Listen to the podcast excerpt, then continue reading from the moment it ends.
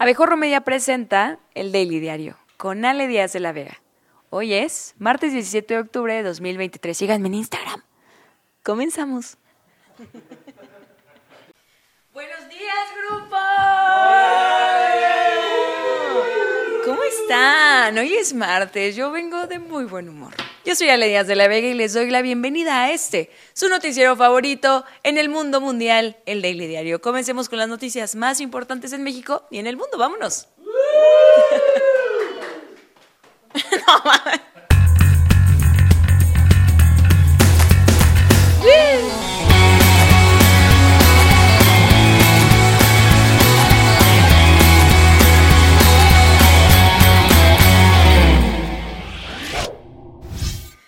Menos 54 juzgados de distrito y tribunales de circuito en la Ciudad de México suspendieron sus labores este lunes debido al paro de trabajadores en protesta por la extinción de fideicomisos por 15 mil millones de pesos.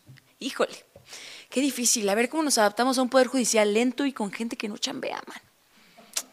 Las protestas incluyeron cierres de calles y avenidas en el sur de la Ciudad de México, donde quemaron una piñata con la figura de Andrés Manuel López Obrador, pero en simpático, haciendo que todos los que se rieron cuando quemaron figuras de Norma Piña ahora se escandalicen y se rasguen las vestiduras.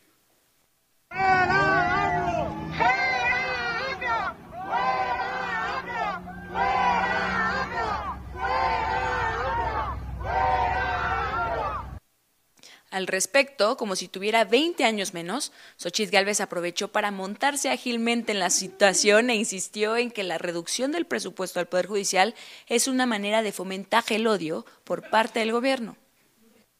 Puesto que es tratar de decirle a los mexicanos y fomentar el odio. Yo prefiero tener jueces bien pagados que sean absolutamente honestos, que sepan que se van a retirar algún día en su vida con una pensión honorable, a tener jueces que pues, de alguna manera estén pensando en hacer su cochinito como Sheinbaum para su campaña, para poderse retirar, ella para su campaña y ellos para su retiro.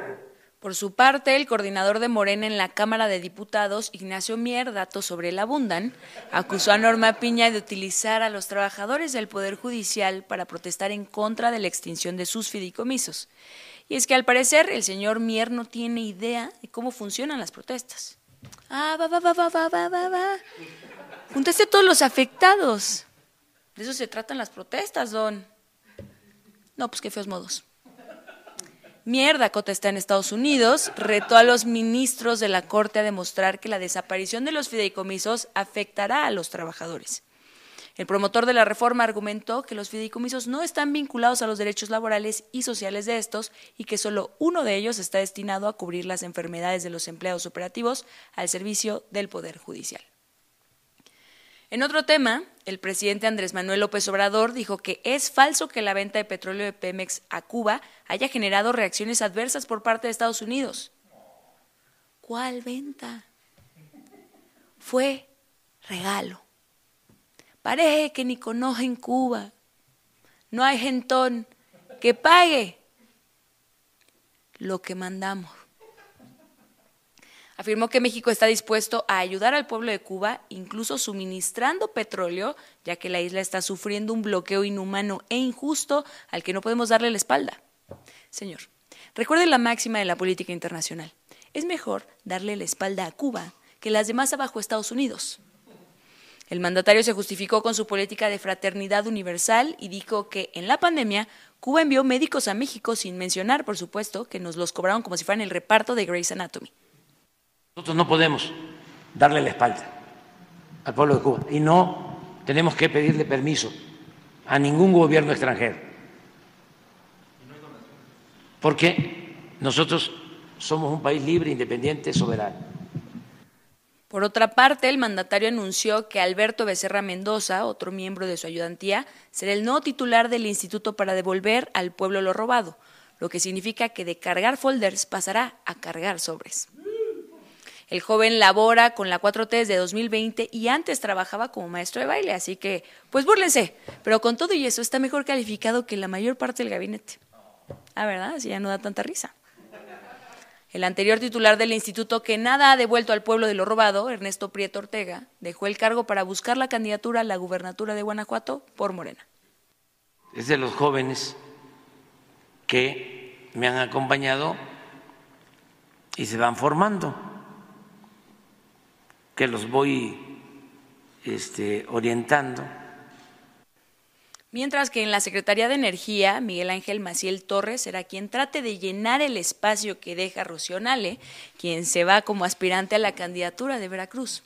Anteriormente, Maciel Torres era subsecretario de hidrocarburos en la CENER. El periodista Carlos Pozos, también conocido como Lord Molécula, o generalmente el idiota ese de Muñito, recibió un reconocimiento del Senado de la República por su labor en los medios de comunicación. ¿Qué sigue, Senado? ¿Un premio a la labor feminista para Sergio Andrade? ¿Empleo del año para el hijo del presidente? Cualquiera de ellos, el que quiera. El reconocimiento que presumió en sus redes sociales destaca su contribución a la formación de opinión pública y la construcción de una sociedad equitativa, justa y democrática, que es otra manera de decir que tiene un talentazo para tragar sin meter los dientes. En la Ciudad de México, el Consejo Judicial Ciudadano determinó que Ernestina Godoy está calificada para continuar al frente de la Fiscalía General de Justicia por un periodo adicional de cuatro años. Lo que nadie ha especificado es si el Consejo Judicial Ciudadano está calificado para caminar sin usar casco. El presidente del Consejo y vagabundo de Amores Perros, Jorge Nader Curi, dijo que su opinión se basó en criterios técnicos y ciudadanos, como por ejemplo, ¿qué me ordenó Sheinbaum? ¿Cómo conservo mi chamba? ¿Y así le gusta, jefa? Durante la sesión se mencionó que se recibieron 29.923 opiniones sobre el desempeño de Ernestina Godoy, de las cuales solo 158 fueron opiniones negativas y el resto positivas. Muy bonitas cifras a favor de Doña Tina, pero a lo mejor pudieron haber tomado en cuenta otras, como que bajo su mando la Fiscalía tiene 228.000 casos sin resolver o 19.523 órdenes judiciales pendientes, o que Wasowski nunca le ha entregado sus papeles. Pero en fin, pareciera que tener un montón de amigos seguro también es bueno para la ciudad. En temas electorales, el Instituto Nacional Electoral ordenó a Claudia Sheinbaum suspender sus actos masivos abiertos al público, trasladarlos a lugares cerrados, dirigirlos solo a sus militantes y personas que quieran morir de aburrimiento, que no utilice mensajes para posicionarse como aspirante presidencial y no haga propuestas de gobierno. En caso de no cumplir con estas condiciones, la autoridad advierte que cancelará dichos eventos. La Comisión de Quejas también advirtió a la aspirante presidencial del Frente por México, Xochitl Gálvez, que debe abstenerse de hacer declaraciones sobre sus aspiraciones presidenciales y promover su plan de gobierno en este momento, ya que supuestamente las precampañas y campañas aún no han comenzado. La dirigencia de Morena se reunió con los aspirantes a gubernaturas y les informó las reglas de la encuesta definitiva y la importancia de comprometerse con el criterio de equidad para los comicios de 2024. Al final de la presentación mostraron una foto de Marcelo Ebrard llorando para ilustrar qué es lo que quieren evitar. Los aspirantes firmaron dos documentos, uno en el que se comprometen a respetar los resultados de la encuesta y otro en el que confirman su conocimiento de los procesos y la metodología. La reunión fue liderada por Claudia Sheinbaum y Mario Delgado, quienes hicieron un llamado a la unidad del partido, no de los ojos de Delgado. Bien, para explicarles la regla de género que se va a respetar lo que mandaten las autoridades electorales. Serán cuatro o cinco eh, ganadores, ganadoras, dependiendo de lo que se fije. René Bejarano se unió a Omar García Harfuch para respaldarlo en sus aspiraciones hacia la jefatura de gobierno de la Ciudad de México. Ahora sí, para caso. Excelente trabajo, Omar. Nada va a limpiar tu imagen como ligarte con el protagonista del escándalo de corrupción más famoso en la historia de la capital. Bejarano destacó la lealtad, eficiencia y compromiso de Harfuch durante sus cinco años de trabajo con Claudia Sheinbaum, y Harfuch agradeció la presencia de Bejarano, a quien conoce desde que era solo una pequeña carpeta de investigación. En 2004, Bejarano fue captado recibiendo dinero del empresario Carlos Ahumada. Un par de años después, publicó un libro en el que argumentó que los videos fueron planeados para afectar la popularidad de López Obrador, quien entonces militaba en el PRD. Ajá, por eso los filtraron. Pero eso sigue sin explicar por qué carajo estabas retacándote los fajos de dinero. En información internacional, Jesús Ramírez, vocero de la presidencia y modelo de antes en cualquier anuncio de acondicionador, anunció que la Secretaría de Relaciones Exteriores busca establecer contacto con Hamas con el fin de liberar a los mexicanos Orión Hernández e, e Ilana Gritzewski, quienes fueron secuestrados durante la incursión de Hamas en Israel. Además, el gobierno mexicano pidió se establezca un corredor humanitario que permita la evacuación de civiles en Gaza, incluyendo a la doctora mexicana Bárbara Lango, que trabaja en labores humanitarias con Médicos Sin Fronteras en la región. Eh, la Cancillería está interviniendo para buscar eh, contactos tanto con Hamas como con gobiernos eh, y organizaciones afines para buscar, identificar primero dónde están y, y buscar que los liberen. Y en el caso de la médico que está en Gaza cubriendo labores de humanitarias con Médicos Sin Fronteras, eh, se está buscando que el gobierno de Israel permita su salida. En un video difundido en redes sociales, Hamas aseguró que tiene en su poder a 200 de los 250 rehenes, mientras que los otros 50 están bajo control de otras facciones de la resistencia. Calificaron a los extranjeros capturados en la incursión como huéspedes, así como en el borrego viudo califican a la gente como clientes. Y prometieron protegerlos y liberarlos cuando las condiciones lo permitan y solo a los de naciones cuyo país no se declararon a favor de Israel. Se sabe que entre los secuestrados hay ciudadanos estadounidenses, franceses, argentinos y posiblemente dos mexicanos. El grupo terrorista afirmó que tienen suficientes rehenes israelíes, incluyendo altos cargos de las fuerzas de defensa, para lograr un intercambio que permita la liberación de todos los presos palestinos.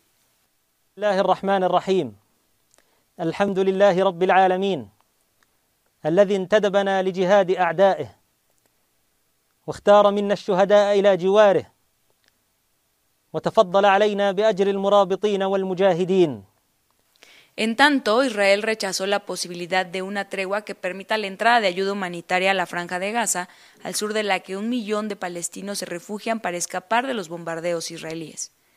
En el paso fronterizo entre Egipto y Gaza, la ayuda humanitaria llegó desde varios países, pero sigue sin poder entrar en territorio palestino. La cosa está tan del nabo que incluso Rusia volvió a pedir un alto al fuego y negociaciones para encontrar una solución política. Según un asesor, Putin, el presidente ruso, mantendrá conversaciones con Egipto, Palestina e Israel tras haber hablado con los líderes de Irán y Siria. ¿No se te olvida alguien, perro cínico? Le gritaron desde Ucrania. Y más de este lado del planeta, Joe Biden, el presidente, 50% Alzheimer, 50% también Alzheimer, pero que ya se le olvidó, reconoció que Israel no buscará una solución en el corto plazo al conflicto con Hamas y expresó su temor de que pueda propagarse. Biden consideró que una posible ocupación israelí en Gaza sería un error. Por su parte, el secretario de Estado, Anthony Blinken, anunció que el mandatario viajará mañana a Israel. Total, ya tuvo una vida plena. El presidente va a seguir coordinando estrechamente con nuestros aliados israelíes para obtener la libertad de los rehenes en poder de Hamas, incluyendo hombres, mujeres y niños sobrevivientes del holocausto y ciudadanos estadounidenses. En Colombia, el canciller y señor en situación de cuerpo presente, Álvaro Leiva, instó al embajador de Israel y mayordomo de la familia Adams, Gali Dagan, a que se vaya del país tras los desencuentros con el presidente Gustavo Petro. Petro, que mantiene un enfrentamiento en redes sociales con la comunidad judía, amenazó con suspender las relaciones diplomáticas con Israel en respuesta a la decisión de ese país de interrumpir las exportaciones de seguridad a Colombia por las declaraciones hostiles y antisemitas del mandatario. En los deportes, en Palacio Nacional se llevó a cabo la ceremonia de abanderamiento de la delegación de deportistas que sí consiguieron apoyos para participar en los Juegos Panamericanos de Santiago de Chile. Y a los que no lo lograron les tocó por oídem. El presidente Andrés Manuel López Obrador dijo que todos tendrán un premio cuando vuelvan, al tiempo en que les mostró unos dulces perfumados de esos que les encantan a los viejitos, para segundos después quedarse dormido, cuando un rayo de sol lo alcanzó. Por su parte, el director de la CONADE, Ana Guevara, dijo que el presidente ha dado mil millones de pesos directos a los deportistas en su administración y que el que no les haya llegado el dinero no es culpa del anciano.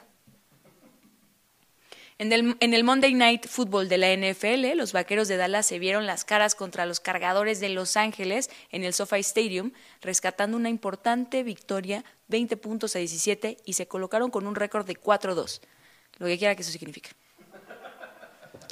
En la Liga MX, el Fernández Noroña deshidratado, Leopoldo Silva, renunció a la presidencia de los Pumas, unas semanas después de la llegada de la Chinches al campus y antes del relevo en la rectoría de la UNAM. El directivo dejó el cargo por problemas de salud y Luis Raúl González Pérez, quien también fuera presidente de la Comisión Nacional de Derechos Humanos, tomará su lugar.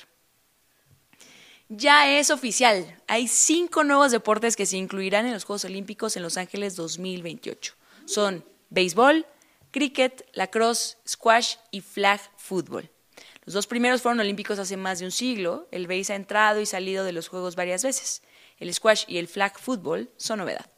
Por desgracia para nuestro país, la disciplina de maromas por la cuarta transformación no fue ni siquiera contemplada. Mm. Bueno, les llegamos así al final de esta emisión. Sí, ya se acabó, pero oigan, no se pierdan hoy a las 6 de la tarde Varos y Avaros. El mejor programa que antes era de finanzas, pero ahora tiene viene así cargado de toneladas de emprendimiento, mucho, mucho, mucho emprendimiento y que además es grabado en este estudio. Recuerden suscribirse y dar like a todos nuestros contenidos. Vayan y por favor síganme en Instagram y nos vemos mañana a la misma hora a través de todas las redes sociales de Abejorro Media y en abejorro.com. Yo soy Ale de la Vega y esto fue El Daily Diario.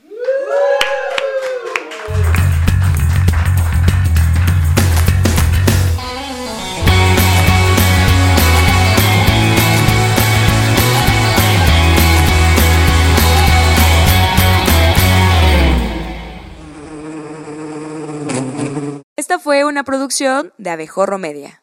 No olvides suscribirte a este podcast, darnos 5 estrellas y compartirlo. Búscanos en todas las redes sociales como Abejorro Media.